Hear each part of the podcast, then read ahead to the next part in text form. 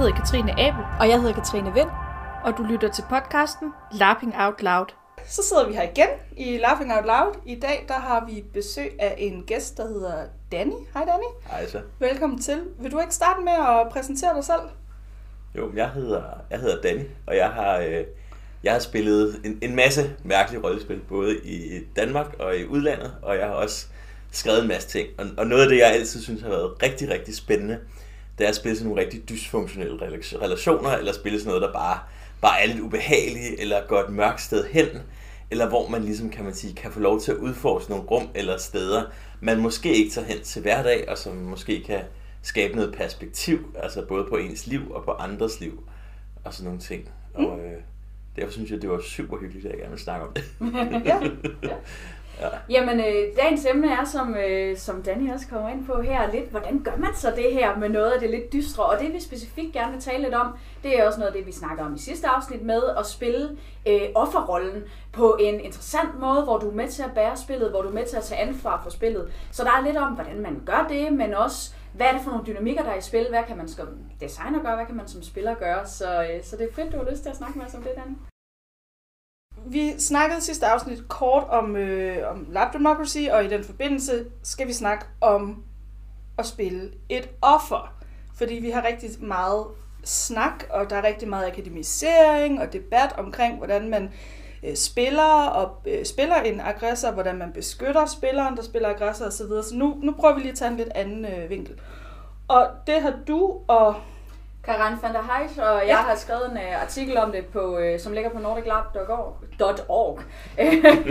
Ikke org, som i orgerne kommer, men uh, det er andet internet Det andet år. Ja, og, øh, og det handlede i virkeligheden om, at øh, vi både begge to nyder rigtig meget at spille offerroller, og synes, det er sjovt og interessant og spændende, men også måske har oplevet øh, mindre hensigtsmæssige settings at gøre det i, øh, manglende agens, men også at se andre spille offer, eller måske selv have oplevet at spille offer, hvor man i virkeligheden mest bare sidder og venter på, at der er nogen, der kommer og er rigtig led ved en. Mm. Og det er... Øh, det er noget, vi rigtig gerne vil udenom, og det bliver meget hurtigt øh, den, der er gerningspersonens øh, øh, ansvar, så, så vi vil gerne prøve at skrive lidt om, hvordan man kan gøre, for at man også tager noget ansvar som offer. Ja. Og øh, vi kommer ind på noget af det lidt senere, men, øh, men, men hvorfor, kan vi ikke starte med, hvorfor er den her, øh, hvorfor er den her offerrolle og ja, aggressorrolle, den dynamik, hvorfor er det interessant, Danny? Ja. Jamen altså, altså jeg, tror, jeg tror et eller andet sted, jeg tror, øhm, der, der er nogle rollespillere, der har det her princip med, med type 1 sjov og type 2 sjov, hvis I kender det. Altså, så, og det er jo det samme i film og alle mulige andre medier, men, men type 1 sjov, det er ligesom ting, der er underholdende og sjove og rare og glade og sådan noget. Men nogle gange så er det ligesom om folk også bare gerne har lyst til at gå sådan lidt et mørkere sted hen. Mm. Og så er vi måske lidt over i type 2 sjov, så man, nu har jeg det sjovt, fordi jeg ikke har det sjovt. Øhm, og jeg, jeg tror, der er meget forskellige grunde til, at, at folk synes, det er sjovt. Øh, der, jeg tænker også, der er mange forskellige grunde til, at folk også... Altså, det er jo, folk kan også godt lide at se rigtig ubehagelige film nogle gange.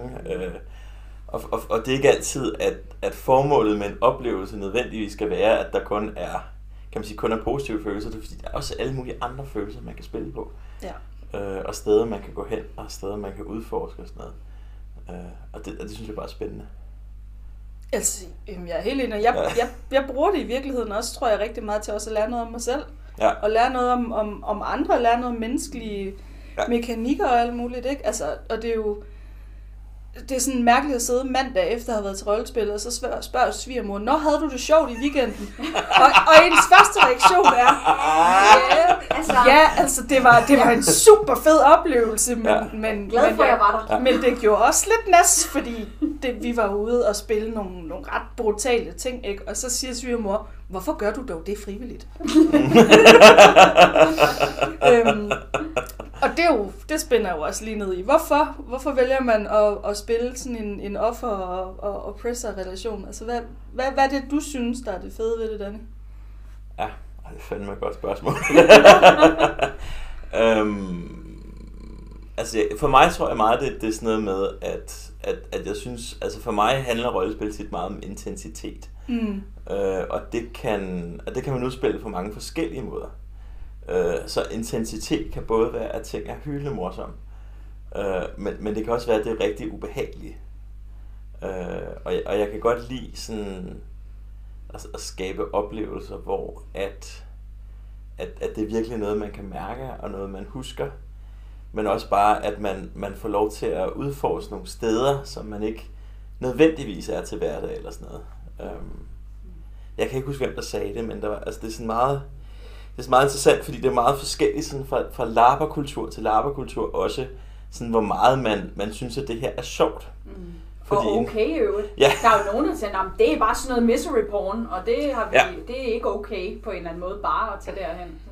Ja, og, og man kan sige, der er jo, der er jo et eller andet i, at, at det, altså, altså, det er jo meget udbredt i det nordiske for eksempel, også, også Europa, men, men det er måske også et sted, hvor vi altså, i det store hele egentlig har ret gode levestandarder og sådan noget, og hvor at, Ja. at for mange så er der ligesom, at det ikke er nødvendigvis en del af vores hverdag, at vi bliver konfronteret med det her hele tiden. Mm. Øh, Der er sådan lidt inden for oplevelsesøkonomien, der kalder man det dark tourism. Ja. Det der med, at øh, nu tager jeg ned til Auschwitz og kigger på skrækkeligheden, Ja. eller jeg tager ud på den her børnekirkegård og står og kigger på alle navnene og, og får de der følelser. Og det er jo i virkeligheden det, tror jeg, der tiltaler rigtig mange af os. Det er som sådan empatiske øh, mennesker, at vi vil, vi vil egentlig gerne prøve at føle de der ting, også selvom at det måske ikke lige i øjeblikket er det fedeste i verden, så tager man alligevel noget med fra det bagefter. og det er jo virkelig en pis gammelt, altså fordi du har Ja. ja. det jo også i den græske tragedie for eksempel. Mm. Altså hvor det også, kan man sige, så laver man de her teaterstykker, og de skal bare være rigtig, rigtig ubehagelige, og så dør folk, og, og det hele er forfærdeligt. Og, og noget af det her har, har måske også bare handlet om både det der med, at der altid har været en eller anden tiltrækning af det her, men der også i nogen grad, hvis man gør det ordentligt, kan ligge en eller anden grad af empati i det. Mm. Eller at øh, nu, har vi, nu har vi erobret den her fjende og alt muligt andet, men, men nu skal vi altså også have et empatisk forhold til de ting, der foregår, eller vi skal forstå de her mennesker og, og det sted, de er og sådan noget. Øh, Man lærer i hvert fald ikke meget om andre ved at sige, jamen det er bare fordi, de er monstre. Nej, Og der, der er jo noget med, at man, det, det er der jo ikke rigtig nogen, der ser sig selv som. Så Mm. hvis man på en eller anden måde kan forstå det, det er jo et, et element af det. Der er jo også noget af det, hvor det netop bare er underholdning. Og det er igen rigtig godt, at jeg laver gåseøjne her i Mm. Ja. en podcast. Det kan I, øh, håber, I kunne høre det derude. Men, men der er jo også der er også sådan et element af, at man kan blive lidt... Øh, altså man skal i hvert fald lige passe på med, hvordan man gør det respektfuldt, hvis det er Mm. nogens rigtige traume. Ja. Ja. Men for mig at se, så er der jo også noget med, at som du siger, der er følelser, man ikke har normalt. Mm. Øh, og at øh, bare alene det, at noget er nyt, det kan gøre det spændende. Ja. Eller ukendt. Altså jeg har jo, jeg har jo siden min universitetstid øh, på dramaturgi insisteret på, at rollespil er et af de kraftigste medier, vi har. Og det er et medie, altså ligesom på lige bølge, mm. som med bøger og film og tv og sådan noget. Fordi vi jo i rollespillet i høj grad, også selvom det bare, igen går så øjne, er rundt om et bord, øhm, eller hvis vi er ude og gør det, vi gør det med os selv. Altså. Ja. vi har os selv med i det, og det er, det er jo rigtige ægte følelser, vi vækker. Ikke? Og, og det er jo også der, hvor min far han sagde på et tidspunkt, Trine, er det ikke bare sådan nogle sindssyge sociale eksperimenter, I render rundt og laver, hvor I bare sådan prikker til alt det, der gør, rundt, gør ondt, bare for at prikke til det, det er jo ikke normalt.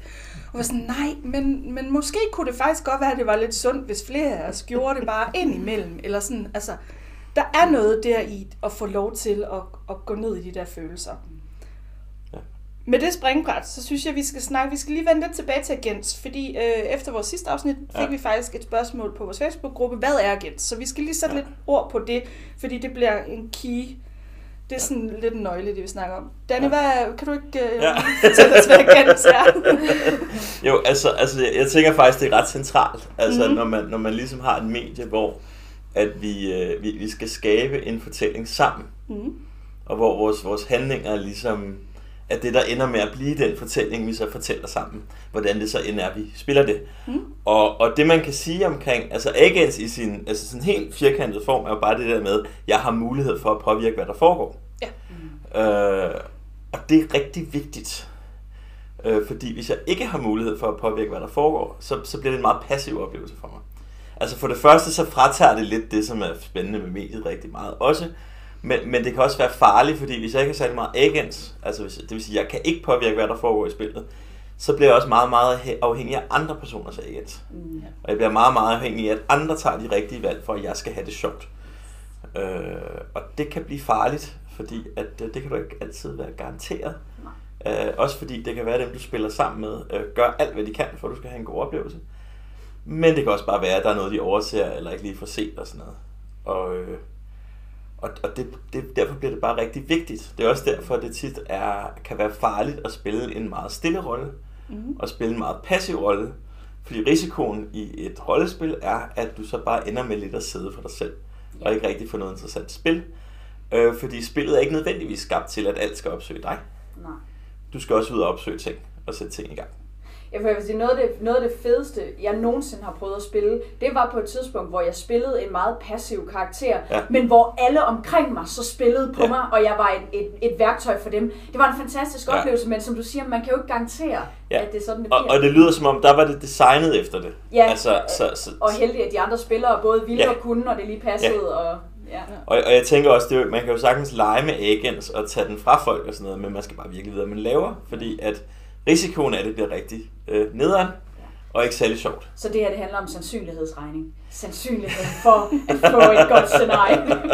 og vi har snakket lidt om det ja. tidligere. Der er, jo, der er jo måder at gå ind og kigge på. Ja. For eksempel med agents. Altså, hvor, meget, hvor ofte har du interaktion med narrativet? Ja. Hvilken type interaktion har du? Og hvilken, hvilken mulighed for at ændre narrativet har du? Altså på sådan en individniveau. Ja. Og det kan man jo godt det kan man godt som designer gøre, og jeg, vi, vi jo, jeg går ud fra, at vi tre er helt enige om, at designeren har et kæmpe ansvar i det, han har boldgade. Mm. Men når det så er sagt, så er det altså super interessant, hvad kan vi så selv gøre for ja. at havne i de her situationer? Ja, øh, fordi der, altså, hvis, man, hvis jeg prøver at tage lidt frem fra den artikel, som, øh, som Karane og jeg har skrevet, mm. så, øh, så skriver vi også det her med, at jamen, der, vi, der er en masse råd, vi kommer til at gå igennem. Mm. Du kan gøre sådan og sådan. Men i virkeligheden, så har jeg også overvejet, hvad med at prøve at se offerrollen på en anden måde? Mm. Fordi vi tænker jo tit på det her passive offer, mm. når, vi, ja. når vi tænker offerrollen. Det er mm. den her meget stille, der, hvor noget går ud over dem. Og, sådan. og det, igen, det kan være interessant, hvis dem omkring dem er meget aktive. Ja, Men, og det er jo det, det kræver. Ja, præcis. Ja. Men man kan jo prøve at omdefinere selve rollen. Det jeg tit gør, det er, at jeg spiller det, jeg kalder the defiant victim, eller øh, det, det modstridige og modvillige offer. Eller sådan. Ja. Øh, men det, er, altså, det, der er vigtigt, det, er, det, det kan være en, som altså øh, øh, står op imod den, der øh, er aggressor, der er øh, øh, højt råbende imod dem. Det vigtige med den rolle er bare, at de altid skal tabe. Ja. Så, det, så det der med, man, er, man, er, man, man kan ikke vinde den, og man skal hjælpe øh, aggressoren til at stadigvæk vinde situationerne, i hvert fald in the long run. Ikke? Altså, ja. Men man kan godt være højt råbende og have en voldsom oplevelse og være op, gå op imod dem, men, men så tabe. Så på den måde øh, være, få mere agens, men, men man ødelægger ikke dynamikken. Og den anden måde, det er også at have et, øh, man kan også være det ambivalente offer, øh, hvor, man, øh, hvor man i virkeligheden måske er lidt tiltrukket af sin gerningsperson, selvom man også er frastødt, ikke? Der er jo mange, der kender det her med ja. Stockholm-syndrom, hvor man sådan ikke kan lade være med at gå tilbage til en partner, der er rigtig ubehagelig ved en. Ja. Øhm, og og der, der er også noget, der kan komme lidt tæt på det, ikke? Men, men der kan være mange punkter, hvor man alligevel undskylder, at noget er sket, eller han er jo bare sådan der, fordi at øh, jeg også gjorde et eller andet. Altså, så på en eller anden måde at både være altså være sådan lidt frem og tilbage og ikke rigtig kan undvære det. Så det der med at prøve at omtænke, hvad en offerrolle kan være, det er i hvert fald et, et konkret metode hvordan man som offer spiller selv kan øh, give sig selv nogle værktøjer. Mm. Mm. Hvordan, nu siger du det der med, at man godt kan være øh, sådan, altså meget øh, højt råbende, øh, aktiv øh, øh, offer sådan, øh, på, i sådan, øh, øh, øh, udad til.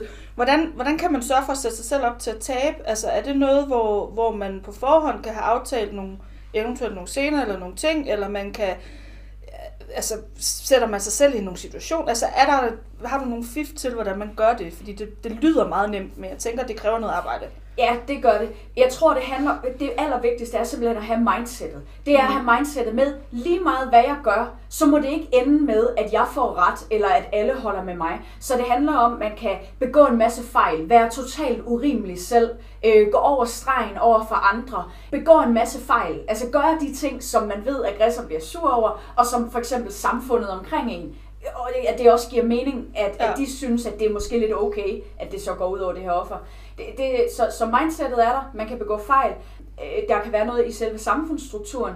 Noget af det, vi kommer til at tale lidt om senere, det er jo en, en, en øh, dynamik, vi tre faktisk har spillet sammen. Mm. Men øh, i det scenarie, der spillede jeg en, der var meget rebelsk og ung. Men fordi at unge har meget, meget, og kvinder havde meget, meget lidt agens i den setting, så, øh, så havde, var der hele tiden sådan et loft, man aldrig kunne bryde igennem alligevel. Så der bliver jeg hjulpet rigtig meget af settingen. Men ellers så bliver du nødt til at sætte, sætte benspænd op for dig selv i relationen. Mm. Jeg tror i virkeligheden også, der, der er noget med, at i rigtig mange, når man spiller sådan nogle dynamikker, så er det faktisk offeret, der har kontrol. Ja. Mm. Øhm, og, og det er jo fordi, det er jo ikke, altså, det er jo noget, vi leger, eller det er noget, vi spiller.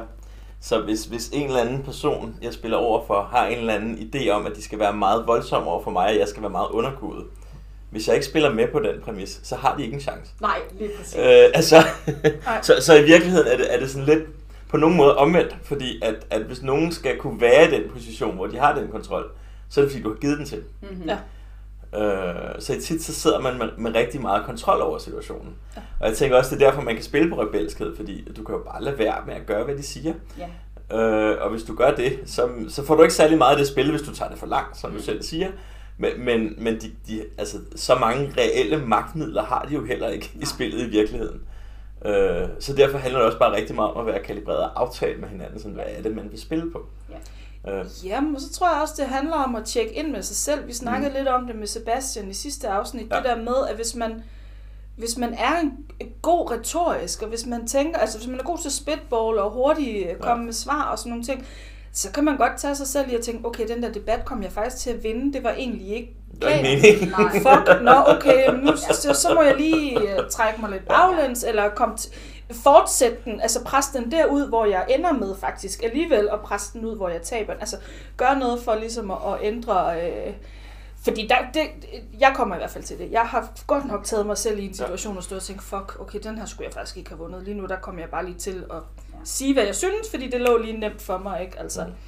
Jeg tror bare virkelig, det er vigtigt også, at du tager rationaliteten ud af din karakter. Ja. Fordi når vi netop er, som vi også snakkede om sidst, når vi er øh, egentlig søde, empatiske mennesker, der gerne vil være venlige ved hinanden, så har du jo som offer nærmest altid ret. For der er simpelthen ikke noget værre, end som aggressor at stå over for et offer, der siger, jamen kan du ikke se, at det du gør er forkert? Kan du ikke se, hvad du gør ved mig? Hvor altså jo, det kan jeg godt, men, men nu troede jeg egentlig, det var den leg, vi legede. Så, så altså, på en, man skal i hvert fald, fordi man tit sådan off-game har retten på sin side, så sørg for ikke at være rationel, og ikke være for hård i, at man skal prøve at tale til deres logik og følelser på den mm. måde. Men det er jo netop også, fordi du har kontrollen i ja. situation. Altså hvis du ikke går ind på præmissen, så har de jo ikke en chance. altså, ja. Men derfor bliver det bare heller ikke særlig spændende. Nej. Nej. Altså fordi, så, så hvis det er det spil, I gerne vil spille, og man spiller det kort, ja. så er man også bare lukket ned for det. Ja, lige præcis. Og, og jeg tror også, at, at det man skal huske på med, med sådan nogle dynamikker, og jeg tænker, det gælder sådan set også i den virkelige verden, det er, at i rigtig mange offer-perpetrator forhold, der øh, spiller offrene altså også en meget, meget aktiv rolle i, hvad der foregår. Mm. Altså, man skal huske på, at rigtig, rigtig tit, så mere eller mindre ubevidst, så går de altså sådan set med på præmissen om, at de skal behandles dårligt. Ja. Øh, og det kan også være, at de får deres egne gevinster ud af det. Mm. Øh, så den her idé om, at, at, at kan man sige, man har sådan en offer, som er ultimativt uskyldig, mm. og så sådan en aggressor, som, som øhm, er, er kun er den onde. Ja. Det, det er jo nok ikke helt sådan, det foregår i virkeligheden mm. heller. Nej, og, øh. og vi snakker jo faktisk også, nu, har vi jo, nu snakker vi jo rigtig ja. meget consent og seksualiseret vold og sådan noget mm. sådan i, i medierne og offentligheden. Og der er vi jo også blevet bedre og bedre til at anerkende, at der jo godt kan være to ofre i en, ja. i en, i en relation, hvor vi normalt, nu, nu gør vi det meget kategorisk, også nu her, når vi sidder og snakker om det, mm. aggressor og offer, men det er jo ikke nødvendigvis altid sådan. Nogle gange så er der jo vidderligt bare to ofre, som er havnet i en lortesituation, de mm. begge to ikke kan se sig ud af. Eller begge to er ramt af den der, det der stokholmske med, når jeg, men ja. jeg, jeg, jeg må have dig, men jeg kan samtidig ikke leve med dig, fordi vi ikke harmonerer, eller sådan, altså. Mm. Så, så, så ja, det er måske også et godt dementi at komme med, når vi snakker aggressor og offer, så er det i forhold til, at vi aktivt jo sætter de her relationer op ja. i en rollespilsituation. Ja. ja, ja helt ja. sikkert. Hvordan, vi har snakket lidt om kalibrering. Ja. Hvordan, lad os lige sætte på på, hvad det er, bare hvis ja. der nu er nogen, der ikke er med på det, men også, hvordan, hvordan tænker I, man kan gøre det her, især i forhold til offerrelationer? Altså, jeg, jeg synes jo, det er mega, mega vigtigt. Altså, altså, når jeg tænker kalibrering, så er det det der med, at jeg, jeg, øh, når jeg går ind i en rollespil, så kommer jeg til at gå ind i en rolle, og nogle gange, så, så når jeg spiller den her rolle, så kan det blive svært at kommunikere med mine medspillere omkring, hvad vi gerne vil have. Og tit så har vi en eller anden aftale eller en eller anden kontrakt om, at vi vil gerne gå ind og spille den her type spil eller sådan noget. Og der er det bare rigtig vigtigt, at jeg kan aflæse de andre. Mm. Fordi igen, altså, det, altså, for, altså udgangspunktet er jo, at vi alle sammen skal have en rigtig fed oplevelse med at spille, hvad end det nu er, vi, vi har valgt at spille. Så for mig er kalibrering rigtig meget noget med, at man snakker sammen. Altså sådan helt firkantet, at alle skal være med på, hvad hinanden gerne vil, og man skal også have indføling med hinanden. Og det er både hinandens karakter, men det er sådan set også hinanden som mennesker. Mm. At, at man, altså, jeg synes ikke, man skal gå ud og spille meget, meget ubehageligt spil, uden at man også ligesom hele tiden har øje på hinanden som mennesker også. Ja. Fordi vi, vi gør det jo ikke for at tage det for langt. Vi, vi gør det for ligesom at udforske nogle steder, men det er jo ikke for, at det skal blive rigtig ubehageligt for os. Altså, det er jo ikke på den måde.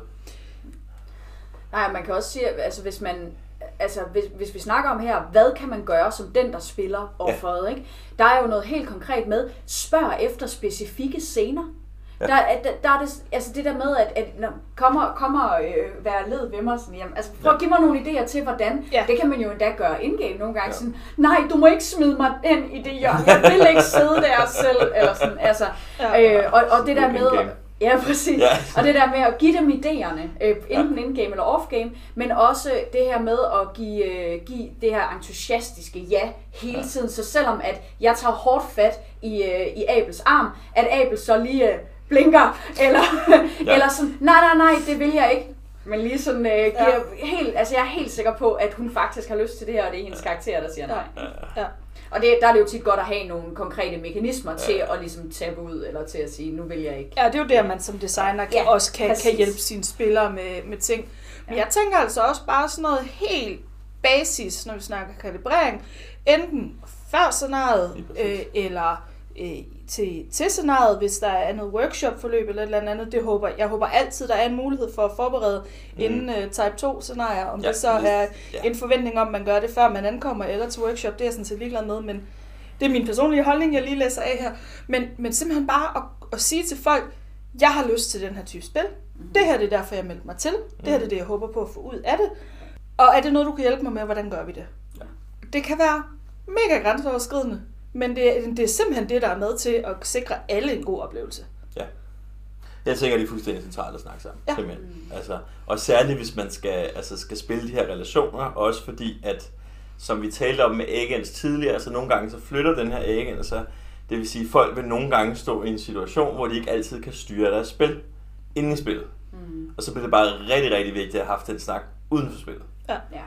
Og, og det, det er noget, jeg synes, man skal bruge altså, altså god tid på. Øh, og for mig er det, altså, så, som du siger det, Abel, også noget med at, at virkelig være med på, hvad er, det, hvad er det, de andre gerne vil have? Hvorfor er de her?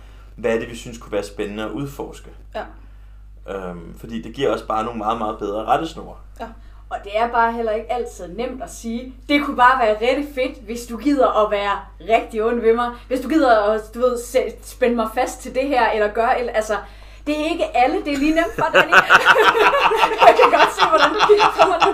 Men der synes jeg faktisk som designer, Ja. at man kan hjælpe sine spillere Ja. rigtig meget ved, for eksempel, det kunne være i, bare i en, øh, i en øh, øh, Mm. formular, hvor man øh, melder sig til, siger, jeg kunne godt tænke mig den her, den her type spil, fordi så er det ligesom kun organiseren, der ved det. Så bliver Mm. man sat i den her rolle, hvor de ved, den type spil er okay, Ja. fordi så har jeg allerede på forhånd en idé om, dem der er omkring mig, de, de er med på noget af det samme. Men det var det, jeg mente med, at det kunne være grænseoverskridende. Ikke? Ja, Fordi hvis du bare bliver sendt ind i en, øh, du skal til et Nordic Lab, og du kender måske fire spillere, de er ikke lige umiddelbart dem, du skal lege med, mm-hmm. og øh, du har fået en eller anden rolle med et eller andet hæftigt kink, øh, kink, som måske Ja. også øh, ligger øh, langt væk fra en selv, eller man synes måske, det er lidt småulækkert, eller et eller andet.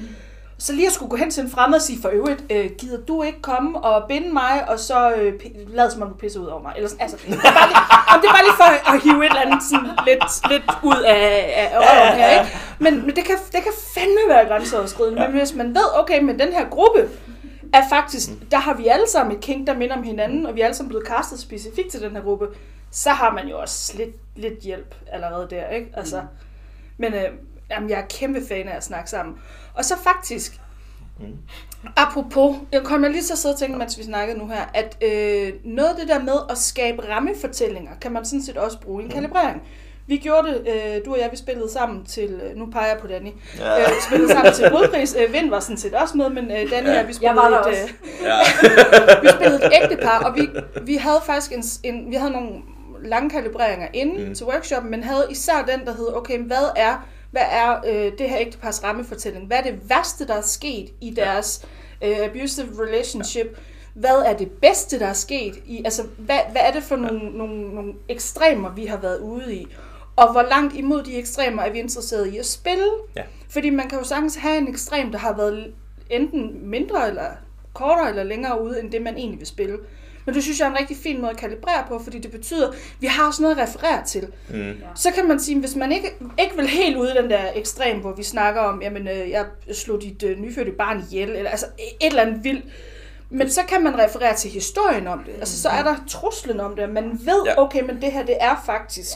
I vores tilfælde var det jo så faktisk den anden vej rundt, hvor det endte med at være min karakter, som havde stabbet din karakter med en køkkenkniv. Mm. Og, og det var jo en måde sådan at sige, okay, men det kan godt være, at det egentlig er, er ham, der er øverst i, øh, i fedkæden, men det er måske i virkeligheden hende, der er den farligste. Ikke? Eller sådan, altså, men det var en mega fin måde ligesom at rammesætte, okay, hvad er der på spil? Og hvor, hvor kan vi skubbe det hen af? Jeg har det måske også lidt bare sådan, at, at hvis man vil ud og spille sig nogle steder, så skal man kunne snakke om det. Ja, Altså, hvis man ikke er der, hvor man er klar til at snakke om det, så skal man sgu nok heller ikke spille det, vel? Altså, sim- simpelthen, fordi at, at, at ja, altså, hvis man skal gøre det her på en god måde, så kræver det en kultur, hvor man passer på hinanden, og man er åbne, og man også er med på, okay, lige pludselig at tage en anden drejning, og sige, ved I hvad, nu, nu vil jeg faktisk hellere det her, eller sådan noget. Ja. Og det kræver bare en god kommunikation. Og jeg, altså, og også, også hvis jeg skal spille sådan mere, altså mere sådan aggressor-type, Ja. så vil jeg altså vide, hvad dem, jeg spiller sammen med, vil. ja. Øh, fordi ellers synes jeg ikke, det er sjovt. Og det er jo, man kan sige, i, i scenarier, hvor det er, handler meget om aggressor-offer øh, øh, relationer, der, der kan man jo også sætte en masse rammer for det. Der, hvor jeg faktisk synes, det bliver svært, også det der med at snakke om det og sådan noget, det er, det kan der jo godt være i scenarier, hvor det ikke er hovedtemaet, Ja. men det er det mellem to karakterer. Og der er det, det kan være lidt svært at snakke om, synes Ja. ja. jeg, hvis jeg ikke ved, at den person også vil sådan noget. Så det kan bare være en hjælp der, og selvfølgelig skal man kunne snakke om det. Men, men det der med, man får jo ikke noget hjælp af scenariet eller designeren, eller sådan, hvis det, hvis det er en meget specifik ting, der er mellem to karakterer, og ikke er et hovedtema, de egentlig har designet særlig meget på. ja. Så, så, så det, jeg synes, det er lidt mere ligefremt, hvis selve scenariet handler Ja, om ja. det. Ja. Øh, Ja, men, men, og jeg er helt enig, og i virkeligheden, så binder det jo, det binder jo tilbage til også noget af det, som vi har talt om i flere tidligere afsnit, det der med ansvar for egen oplevelse. Mm. Ikke? At, Mm. mm. at hvis, du, hvis du melder dig til et scenarie, hvor, øh, hvor din oplevelse er bundet op på, at du skal kunne kommunikere, så er du, så er du nødt til det. Øh, og, så, og så kan det jo godt være, at der er nogle scenarier, man simpelthen skal lade være med at melde sig til, fordi man, det, man ikke har det i sin personlighedsstruktur, og, og har lyst til at have de her snakke med sine medspillere.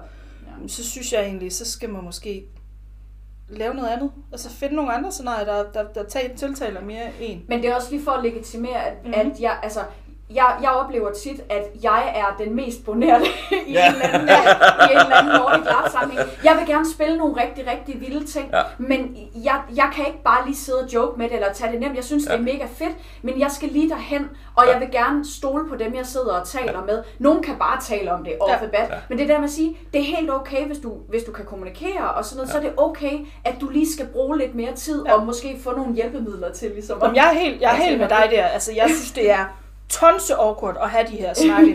Men det betyder ikke, at jeg ikke tager dem. Nej, altså, fordi jeg ved jo godt, jamen, jeg, jeg, jeg kan ikke tillade mig bagefter at sidde og sige, jeg fik ikke den oplevelse, jeg havde håbet på. Hvis jeg ikke har fortalt nogen, mm. hvad det er for en oplevelse, jeg håber på. Altså, Ja. men, men, men jeg er helt med det. Jeg synes, det er... jeg kan godt tage mig selv i nogle gange at sidde og fnise ja. som en skolepige, og så er der nogen, der sidder og tænker, ej, hvorfor hun er det totalt umoden, hun sidder og fniser, og jeg er bare sådan, sorry, men det, det her, this is me being Ja. awkward. Ikke? Altså, det beklager jeg, men, men, men sådan er det.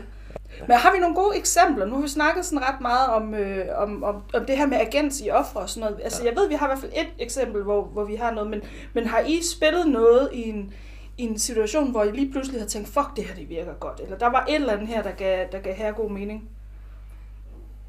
Masser. Masser! Tæl os, Katrine, tæl os. Ej, det var også det. Ej, jeg, vil sige, noget, noget af det, som... Øh, der, der er det helt øh, fantastiske øh, kulscenarie i Holland, som, Ja. øh, som jeg virkelig har haft nogle fremragende oplevelser Mm. med. Øh, også nogle, øh, nogle rigtig gode fælles venner, der var med dernede. Ja. Øh, noget af det, jeg synes virkelig har virket, øh, øh, øh, i stedet for at fortælle konkret om situationen, mm. så egentlig, hvad, hvad der virkede dynamikken, det var blandt andet sådan noget med, rent fysisk, lad være at løbe væk fra den, der skal oppresse dig. Altså, det er sådan, hvis du gemmer dig på toilettet, fordi du er bange, så kan det godt være, at det er et rigtig fint rollespil ind i dit hoved. Men det er godt nok svært at skulle jagte en rundt for at prøve at... Altså, Ja. ja. Men så, for, for mig at se, kommer det jo tilbage til, at det er jo der er i kontrol. Præcis. Ja, det er rigtigt. Det er rigtigt. Så det der med at sådan komme ja. til at gå ind i, åh oh, nej, var du inde i det her rum? Og det, øh, og det ved man selvfølgelig godt, at de var, men Ja. ja. øj, nu kunne, jeg, det kunne jeg ikke lige gøre for. Ja. Ja. Det der med at give allieret til øh, perpetrateren, ikke? Altså ja. det der med, at der er nogen, der ligesom skubber dig. Det kan være din egen familie, det Ja. kan være deres ven, det kan være altså nogen, der synes, det der er okay, og du som offer er urimelig. Ja. At give dem, give dem nogen, der ligesom støtter dem i det. Ja. det er, og igen det der med, ja, be unreasonable. Altså, Jeg være, ved- være totalt irrationel på nogle punkter, ja. så andre, øh, andre ikke ser en som en troværdig kilde. Mm. Det er den slags... Øh. Ja, sorry, jeg er ved at afbryde, men det gik bare lige op for mig faktisk, at da jeg spillede A Nice Evening with the Family, ja. der spillede jeg hustru til en, øh, en, en karakter, mandlig karakter, som rigtig gerne ville duske familiens øh, 15-årige. Men, men min karakter var bare sådan, det kunne han aldrig finde på, han er bare den bedste mand i verden. Men det er lige præcis det der med at give, give de der lidt, øh, lidt øh, øh farlige, lidt nasty øh, karakterer, give dem nogen, som spiller dem op på, at de skal da bare, de er da slet ikke slemme, eller de gør det ikke, eller give dem en enabler, det er jo den modsatte Mm. Ja. af det ikke, altså. Præcis. Ja.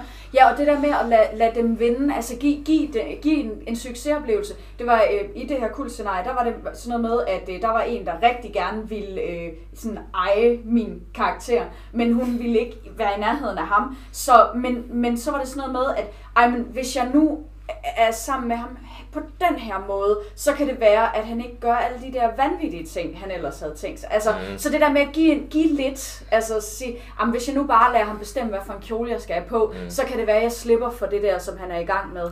Men, men det er jo også, fordi det er din skyld, han er ond, ikke også? Ja, lige præcis. lige præcis. Ja, Ja. lige, Du kunne bare tage en anden kjole på, så er han jo ikke blevet sur, vel? præcis. Det ved du da godt. Lige nøjagtigt. Ja, ja, og få andre til at sige det i øvrigt også.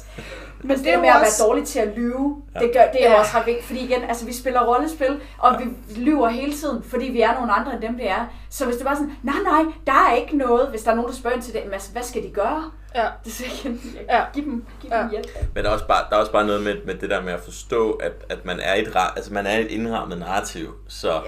hvis, hvis jeg skal spille en rolle, der gerne vil væk fra en person, Ja. Så skaber det jo ikke, altså, det, og, og det er jo igen fordi, vi, vi spiller i en narrativ virkelighed, så det vil sige, det er sådan lidt, vi vil gerne have life with the boring bits taken out. Ja.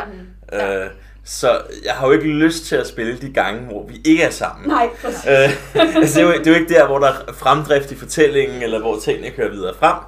Øh, jeg har lyst til at spille de scener, hvor jeg er der, men ikke vil være der. Ja. Øh, men det betyder jo, at jeg har et ansvar som spiller for aktivt at facilitere de scener. Ja. Ja. Så jeg skal finde, hele tiden finde måder på at være der på, samtidig med, at jeg ikke vil være der. Øh, og, og det lyder lidt som om, at du både, altså, du både legede med nogle ting, hvor du ligesom fik andre til konstant at presse dig ind i de situationer, og altså, kan man sige, også spillet over i bare sådan at, at hele tiden løbe ind i ham Ja. og sådan noget. Ja. Og, og jeg tænker nogle gange, og, og det er jo også bare, altså det er en af mine pet peeves, der er nogle gange, så kan det altså være rigtig godt lige at hoppe ud af sin karakter i et splitsekund og lige sådan styre tingene i den retning, man gerne vil have det. Ja. Mm. Igen, fordi det er et rammet narrativ. Ja. Så i, i de situationer, altså nogle gange, ja, det er fedt at have en grund inde i fortællingen, for mm. det er derfor, og derfor, jeg gør det. Ja. Nogle gange skal man også bare gøre det. Yes. Det er det der med også turde være lidt irrationel. Vi, vi Ja. er så fokuseret på, ja. om jeg skal spille min rolle, så det giver mening. Jeg skal spille min rolle, så det er realistisk. Jeg skal, jeg skal tænke som min rolle. Jeg skal gøre som min rolle. Og nogle gange så er det bare, ja. Men hvis jeg gør det, så bliver det også bare kedeligt. Ikke?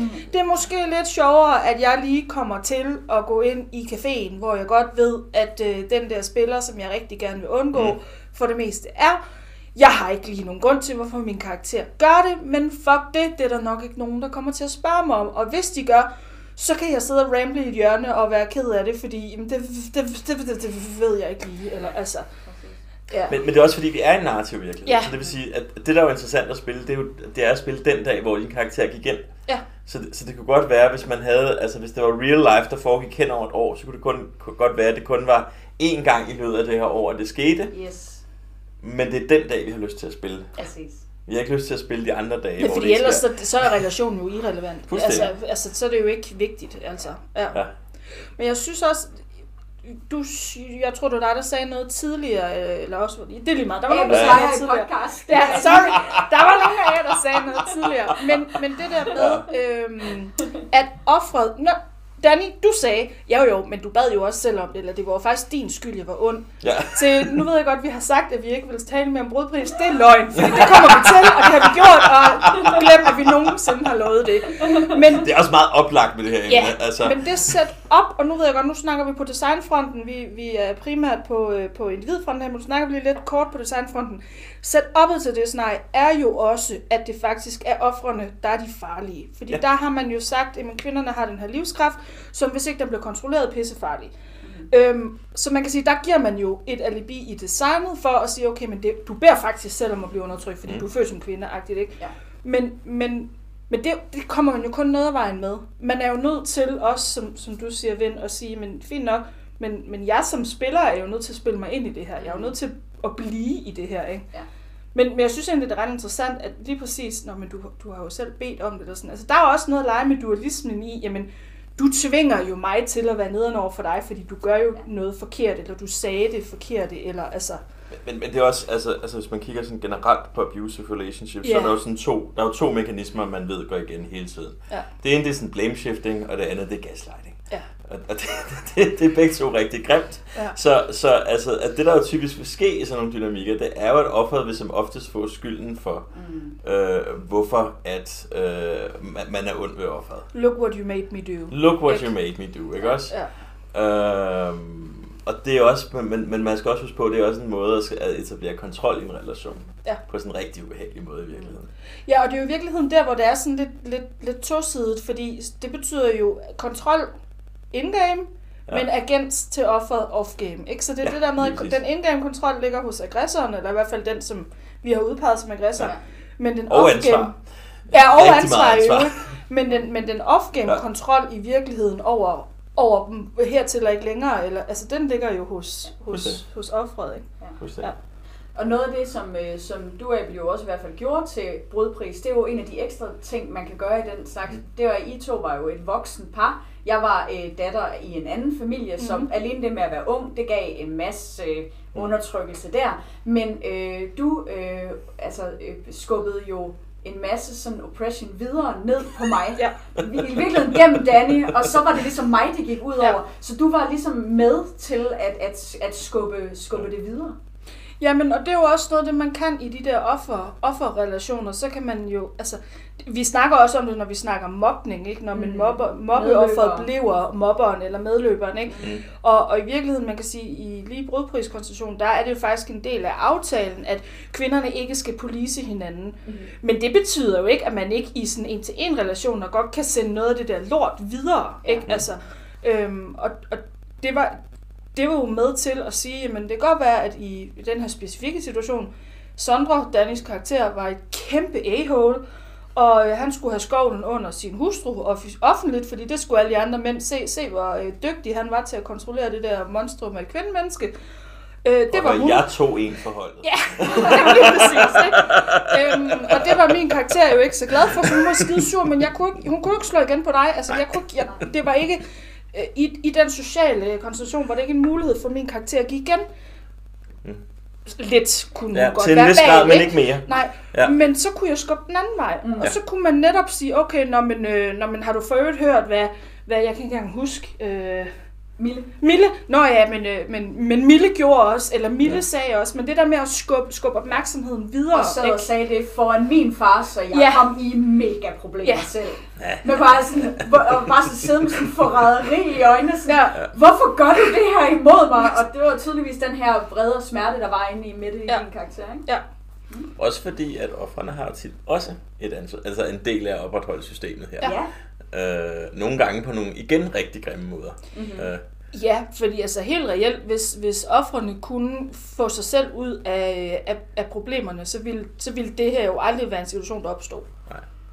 Og, og det er jo også, det, er jo også det, det binder jo også lidt op i den der, hvorfor går de ikke bare fra dem, eller hvorfor sagde de ikke bare nej, eller hvorfor bliver de ved med at finde sig i det? Sådan, jamen, fordi det bare er enormt komplekst. Og det ligger igen i det der i at være det ambivalente offer, Ja. ja. i stedet for kun det passive på ja. den måde. Ikke? Ja. Jeg synes faktisk også noget af det sværeste, det er øh, det der med, hvis andre blander sig. Der er helten, the white knight. Åh. Hvis det er nogen, man ikke har Ja. øh, kalibreret med. Jeg har nogle gange leget med ideen om, kunne man ikke have sådan en skurkekort? Så sådan, Nå, Nå, ja. stop, må jeg lige, jeg fløjter lige en gang. Ja. Øh, jeg trækker lige skurkekortet. Kan du ikke lige lade være at afbryde, for jeg er faktisk i gang med noget, som den her spiller gerne vil have. Ja. Men, men det der med, specielt hvis det er nogen, man ikke har kalibreret med, åh, oh, hvor kan man hurtigt blive reddet som offer. Ja. Jeg har ikke et godt, en god løsning på det. sukker så tungt, Danny. Jamen, Du altså, har du har jo egentlig allerede kommet med løsningen, fordi Ja. løsningen er jo kalibrering. Ja. Altså, som, ja. som er med så mange andre af de her ting, at, at det bliver svært, fordi at der er en anden spiller, der ikke er med på den præmis, I har aftalt. Ja, præcis. Så, så I, er, I, er ikke, altså, I er ikke kalibreret, I er ikke on par i forhold til, hvad I gerne vil. De spiller bare deres karakter, ikke? Ja, men samtidig så, så skal de jo også meget gerne kunne, kunne overskue spilsituationen Ja. Og, og tænke, vil de her personer reddes? Mm. Ja. Øhm, ja. Men, men der kan man jo, der kan man jo, i- igen, der er jo flere niveauer at løse det på. Man kan Ja. løse det fra designside ved simpelthen Ja. at, at lave sådan en, der hedder, hvis I ser nogen en trouble, prøv at give jer selv en grund til at lade være med at blande jer. Det kan jo være, følge op i stedet for. Gå hen bagefter og sige, fuck, hvad skete der der? Er du okay? Ja, eller, eller være langsom. Ja, vær altså, langsom. Nej, jeg nåede ikke lige derhen Ja, til altså, det der. giv det var dig, giv dig selv en grund til, at du ikke lige blander dig her nu. Men der er jo også, at man som offer kan sige, okay, når jeg ved, jeg har bedt øh, Vind om at være mega nederen ved mig, øh, tæve mig offentligt nede på pladsen. Jeg ved, at, øh, jeg sidder her og peger, jeg ved, at min bror Danny, det vil han synes var top nederen, og han vil gøre alt for at beskytte mig. Så jeg skal enten sørge for, at Danny ikke er i nærheden, når det sker, mm. eller sige til Danny off-game, prøv at høre, hvis det her sker, kan du så ikke lige finde en grund til at lade være med at redde mig, fordi jeg har faktisk selv bedt om den her scene. Ja. Og bum, så har man et setup, hvor så får alle mulighed for det, fordi Danny får formentlig også noget spil ud af at finde ud af, enten han dårlig samvittighed over, bruger man ikke noget at komme og redde mig, eller også så bruger man aktivt valg af en eller anden grund, at lige den her ene gang, der skulle søster have, som hun havde fortjent. Ikke? Altså, og, og så er der spil til alle. Ja. Ja. Og så, er vi også, så spiller vi også samme fortælling lige pludselig. Ja, Det lige er præcis. smart. Ja. ja. Eller også så skal man gøre det et sted, hvor ingen finder en. Men så bliver det, altså, Ja. ja. det er bare ikke altid det, man vil, hvis Nej. det skal være sådan mere offentligt eller sådan noget. ja. Fordi det er også, altså vi snakker jo utrolig meget om, om kalibrering og forventningsafstemninger. Det er vi er så enige om, at det er det, vi gerne vil. Men, men altså, et eller andet sted, vi spiller jo også hvor, i dynamisk, så ja. nogle gange kan det jo også være mega fedt, der kommer nogen ind, og, Og og, man vil det gerne være med. Og, altså, Så det er også det der med, at man kan jo heller ikke planlægge alting Nej. på forhånd. Altså, Nej. så det er måske noget med at have planlagt nogle overordnede linjer, det her det er noget, vi gerne vil, og så måske et par enkelte scener, og så må man tage den undervejs, Ja. hvis der så sker noget. Altså hvis man så bliver reddet, så hey, kunne vi ikke lige sige, at det der det faktisk ikke øh, var noget, som øh, virkede, øh, det du sagde? Jo, jo, eller, eller man kan i situationen, hvis nu øh, taler jeg lige ind i, i det der eksempel igen, jeg ser Danny komme løbende, så kan jeg jo rent faktisk råbe til ham og bede ham om at blive så væk, eller øh, det- lad være med at blande dig, bror. Altså, man har jo også selv mulighed for i, i situationen, og som du sagde tidligere, så må man spille endnu mere taber, ikke? Så må man tabe gange to, eller... Man kan bruge offerets skam, som Ja. ja. jo tit er der. Ja. Ja. Altså det der med, om jeg vil virkelig ikke se sådan her, det, Ja. ja. det er et meget godt alibi til at skubbe hjælpere væk. Ja, og, og jeg tænker, i virkeligheden kan man sige, hvis det er en del af spillet at hjælpe, altså i virkeligheden er det jo ikke anderledes, end hvis jeg spiller en scene, hvor jeg spiller en romantisk middag, og nogen kommer og forstyrrer den, Ja. så er det pisse nederen. Så bliver det bare. Hej, jeg vil også være med til jeres romantiske middag, nu sidder jeg her, og i så sådan, Ja, ja, og der kan man jo gå to veje. Enten så kan man sige, at det er fejlet, eller også så kan man blive ved med at spille den romantiske middag, som bare bliver ekstremt awkward, fordi nu er Ja, den tredje og, part. og i med. virkeligheden kan man sige, at, at man kunne også godt forberede sig på tredjepartsscenariet, og så bare sige, okay, altså, i den her dysfunktionelle relation, der, der har vi også et eller andet system, hvor vi også begge to er selvopretholdende. Mm. Så hvis nu offeret begynder at svine redningsmanden til, og at Ja. begynder at sige, det var slet ikke det, der skete, og jeg synes, du er rigtig ubehagelig lige Hvor nu. våger du, Ja. og Ja, white knight mig. Og... Ja, at, hvad tror du, jeg er for en, var? Ja. Og altså, så- skal det nok blive en ubehagelig scene, bare på en anden måde. Ja, præcis. Og det er Øhm. igen det der med så pay it forward med, Ja. med oppression, at det ligesom som Ja. er modbydeligt fremad, også det samme med, med mobning og sådan noget, Ja. ja. ikke? Altså skubbe Ja. det videre til nogle andre. Men ja, og i forhold til, jeg har bare lige brug for at sige, i forhold til kalibrering, altså vi bliver ved med at snakke om kalibrering, og det, er, det, er, det kan være en, en svær type, Men min anbefaling er, find ud af, hvordan designeren øh, af scenariet ligesom ligger op til kalibrering in the first place. Altså gå altid til standarddelen, fordi der vil være nogle designere, som er meget mere firkantet med, hvordan øh, der skal kalibreres. Det kan være, at der bliver kørt nogle, øh, nogle workshops, øh, hvor man prøver ting og snakker om ting. Det kan være, at designeren simpelthen har afsat tid til alle de snakke, du egentlig har brug for. Mm. Men, men derudover synes jeg egentlig også, det er meget om at mærke efter, og så sige, okay, men jeg, jeg kan mærke her, jeg skal spille den her relation med det her menneske, som jeg enten kender og er lidt ifi omkring, eller ikke kender, og derfor også er lidt ifi omkring. Tag, tag ansvaret, og så selv række ud, om det er Mm. på Messenger, eller om det er på en mail, eller om det er skrive ved med telefonnummer ved- ved vedkommende, eller hive fat i dem til en fest, eller whatever, ikke? Altså, men det, men det kan være lidt svært med det der kalibrering, og det kan også være, nogle gange så, så kan man også tænke, okay, om jeg har ikke lyst til at afbryde den her scene, Nå, så vent lige til scenen er, er slut, eller øh, det kan være, der er en mekanik, der hedder, vil du gå en tur i skoven med mig, så ved alle, at det betyder, at vi skal lige øh, øh, vinge et eller andet af, ikke? Altså, Det er jo heller ikke bare altid lige frem, så nu har vi skrevet sammen på Messenger, og så øh, har vi bare fundet ud af, altså jeg ved det sgu først, når jeg står Ja. foran mennesket. Så kan vi have aftalt alt muligt, så står jeg der og tænker, "Ha, det tror jeg så ikke, vi skal. Ja. Så, Eller om man er gået i spil og kommet lidt ind, og så er man sådan lidt, faktisk så fungerer det her ikke for mig. nej, nej, Øh. ja. Og, det, og, og der er det jo den der løbende, er, er Ja. i hvert fald vigtigere for Ja. mig, fordi man kan forberede sig til, til altså, Ja. uendelig meget Ja. før. Men, og det er jo også et eller andet sted, hvor meget forberedende arbejde skal du lægge Ja. i et lab? Fordi det er jo Ja. helt sikkert, at hvis du skal ud i et eller andet nastigt, ja, så er det en rigtig god idé, men så må der jo bare være nok tid til workshopsene. Ja. Og så er der også et eller andet med, at det er jo ikke fedt at altså, aftale alting i detaljer. Nej. Altså fordi så er der jo ikke nogen grund til at spille det. Nej, nej, jo nej, snakker nej, om. Skriv en historie. Ja. skriv, en, skriv en bog. Så der, det er jo også kaosfaktoren, når man ikke helt ved, hvad der sker. Ja. Og sådan noget. Men man kan sige helt konkret fra et designperspektiv, så kan jeg faktisk meget godt lide scenarier, hvor der er sådan, øh, der er noget spil, og så er der en pause off-game. Altså Ja. sådan, der, altså, der, det er jo også fedt at bare spille i Mm. træk, men bare sådan, der er en kalibreringspause. Vi spiller lige fire eller seks timer, og så har vi lige noget tid til at snakke om, hvordan gik det. Mm. For så behøver man ikke at være så bekymret for, om man får rekalibreret. Så Nej, nej, du har også off-game et alibi for rent faktisk at, at gøre det, ikke? Præcis. Altså, Mm. øhm, Og noget andet er at lave introscener, hvor Mm. man prøver det, altså som simpelthen Ja. præskrevne introscener, for eksempel fra ens baggrundshistorie, hvor man så får det levende gjort.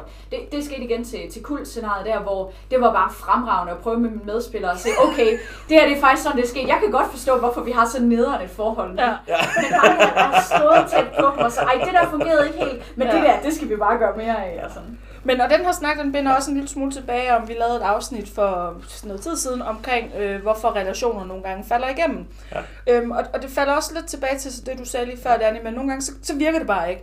Præcis. Øhm, og, der, og der vil jeg jo appellere til, jeg ved godt, det er ikke altid muligt, og det er ikke altid muligt, man har overskud til det, men jeg vil altid appellere til, at man så går til spilleren og siger, kan vi gøre det her anderledes? Eller øh, prøv at høre, den her relation fungerer ikke, øh, mangler du noget fra mig, eller er det okay, at vi bare lader den ligge, som den var skrevet, eller et eller andet, ikke?